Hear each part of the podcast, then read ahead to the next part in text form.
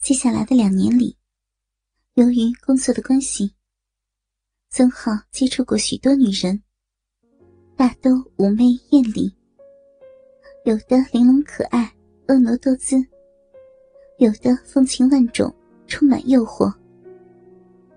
小梅属于前者，而顾思雨则属于后面一类。那天，曾浩开着表子。去电信局申请 ADSL 专线。婊子是曾浩给办公室的一辆办公用车起的美名。那些日子里，很多时间，曾浩开着婊子满城乱窜。不过，更多的是在几乎所有的歌城、酒吧，甚至洗浴中心的门口长时间的停留。当曾浩在电信大厅排着长队。将 ADSL 申请表交给柜台后面在终端上操作的小姐的同时，向那位一脸不耐烦的小姐询问依照宽带的互联网接入平均下载速率是多少。那位小姐头都没抬，撇了一句：“这不管技术问题。”曾浩一听，脾气就来了，拍着柜台质问里面的员工：“什么态度？什么服务啊？”到底你懂不懂啊？啊！谁知那个年轻女孩更横，站起来斜着眼睛瞅着曾浩说：“你喊什么喊啊？技术咨询，请去楼上客户服务中心去。”正当争吵的时候，作为本周值日工程师的小梅出现了。身穿深蓝色职业装的小梅，一米六二的身高，扎着马尾巴，明眸皓齿。一瞬间，曾浩就有一种惊艳的感觉。一个月后，在新加坡饭店顶层的客房里，当曾浩第一次将娇羞的小梅拖得一丝不挂的那个时候，望着小梅雪白的裸体，曾浩的大脑更是轰轰作响。坏蛋，在想什么呢？小梅趴在床上。用双肘支起下巴，扬起脖子，歪着脑袋，如水的眼神关切的看着曾浩。散开的马尾巴散落在瘦削的肩上。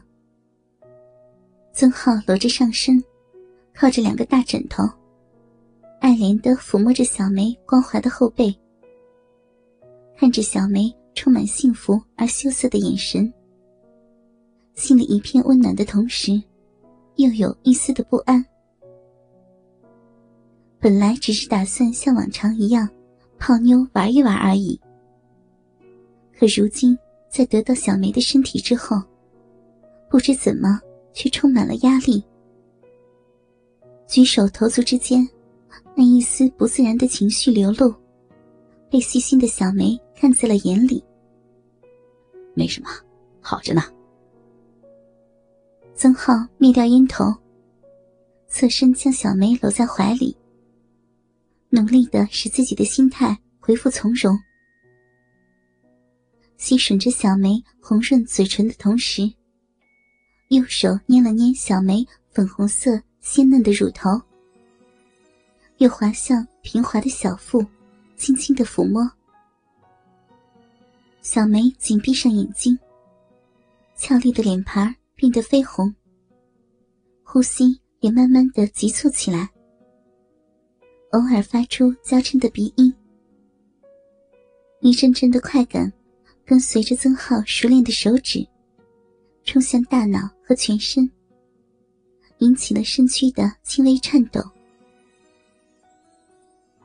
曾浩跪在松软的床上，分开小梅的双腿，看着少女。潮湿曼妙的小臂，淡红色的逼唇微微突出，逼唇旁边稀疏的逼毛已经被敏感的身体快速分泌的饮水濡湿了。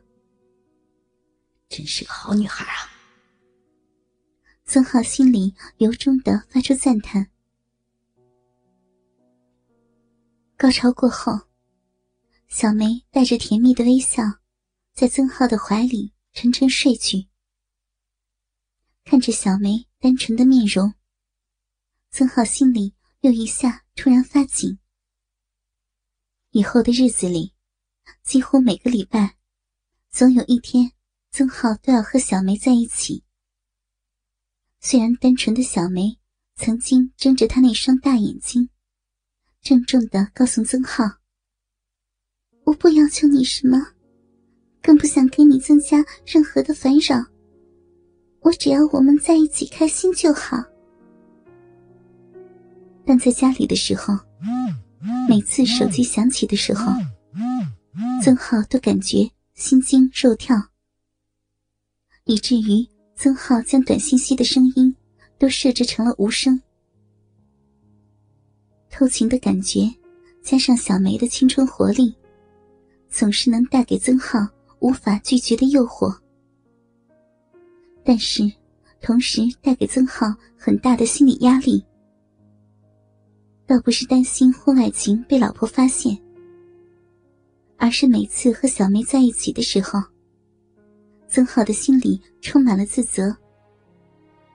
面对善良温柔的小梅，曾浩觉得自己真是无耻加卑劣。曾浩从小就酷爱读书，最早的时候迷恋武侠小说。小学五年级的时候，看到了《某双月刊》杂志连载的金庸作品。七剑下天山，就一发而不可收拾。到处寻找类似的小说。初中的时候，几乎将学校的图书馆翻了个遍。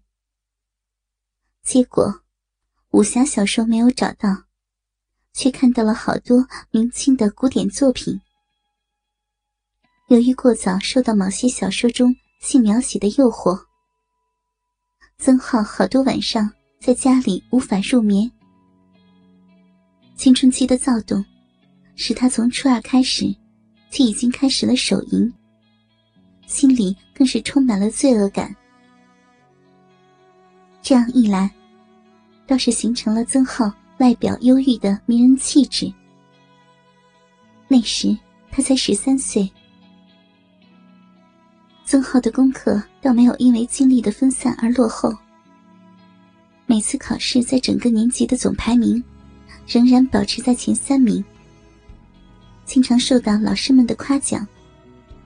特别是英语老师，一位从地区师范学校毕业不久的漂亮女老师，更是喜欢作为班级英语课代表的曾浩，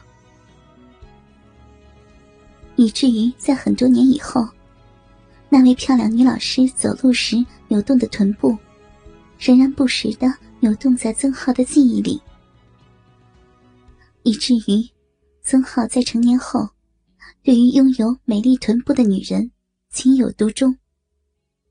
经常在和老赵聊天喝酒的时候，自信的告诉老赵，自己拥有对于女人臀部独特而高明的眼力。对于那些欣赏女人只看脸蛋的家伙，曾浩更是不屑一顾，嗤之以鼻。